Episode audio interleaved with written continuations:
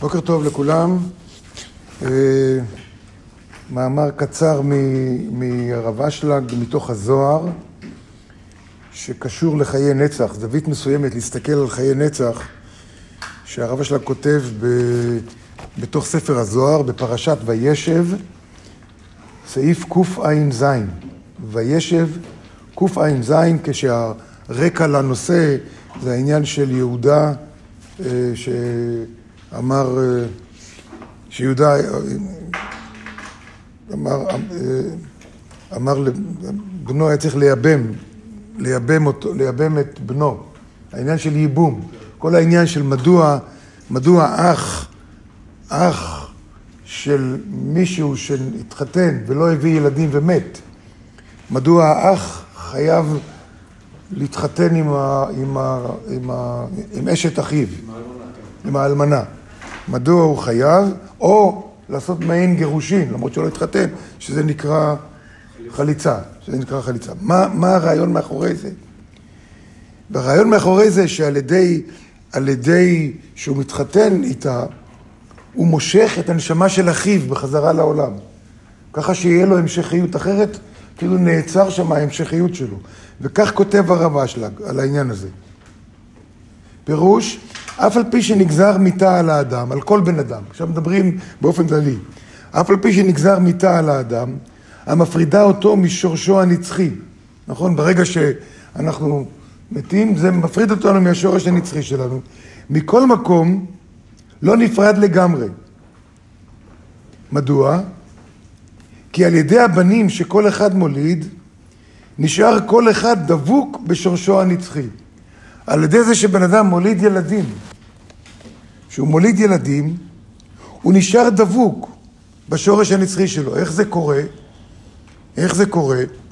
אז הארי הקדוש כותב שכשבן אדם מוליד ילדים, אז האבא מכניס לכל ילד שנולד, כל ילדה שנולדת, חלק מהנשמה שלו. עובר עם הזרע שלו, חלק ניצוץ מהנשמה של האבא עובר אל הילדים, וככה האבא ממשיך את החיים שלו בצורה נצחית. כמובן, הילדים גם יולידו ילדים, אז עוד איזה חלק, עוד איזשהו ניצוץ גם מהסבא עובר, וזה ככה עד עולם. אז הוא אומר, כי על ידי הבנים שאדם מוליד, נשאר כל אחד דבוק בשורשו הנצחי, כי כל בן הוא חלק מגוף האב, כמובן לא רק מדברים על הגוף, אלא על הנשמה, שזה העיקר. כי כל בן הוא חלק מגוף האב, ובזה נמצא כל אדם כמו טבעת אחת בשרשרת החיים. שיש טבעת קשורה לטבעת, קשורה לטבעת, קשורה לטבעת, וככה נוצרת שרשרת. המתחילה מאדם הראשון ונמשכת עד לתחיית המתים, לנצחיות. לנצחיות.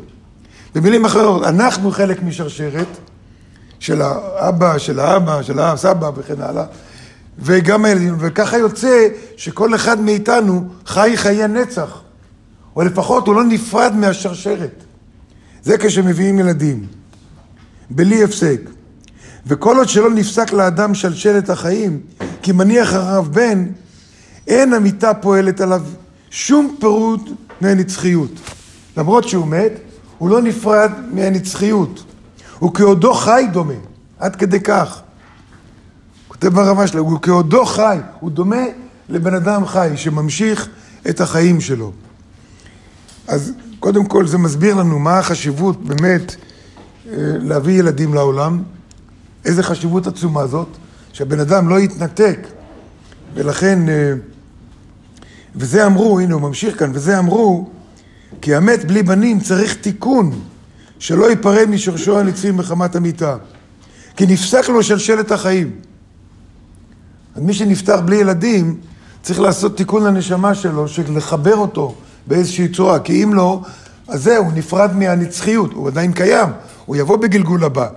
אבל השרשרת הנצחית הזאת נפרדה איכשהו. כי נפסק לו שלשלת החיים הנ"ל. ועל זה צריכים בית תיקונים, צריך שני תיקונים מסוימים. אחד, לתקן את הפירוד השורה עליו מחמת המיטה בלי בנים. והשני, וזה העניין של ייבום, שצריך להוליד כותב לעשות גולם, דהיינו גוף, שיתלבש בו נפש המת ויחזור ויתחבר. כלומר, מי שנפטר בלי, בלי, בלי ילדים ויש לו אח, אז האח יכול להמשיך לעשות לו תיקון, ועל ידי זה שהוא הוא, הוא מתחתן עם, ה, עם האלמנה, הוא מוליד ילדים, הוא מושך את הנשמה של אחיו.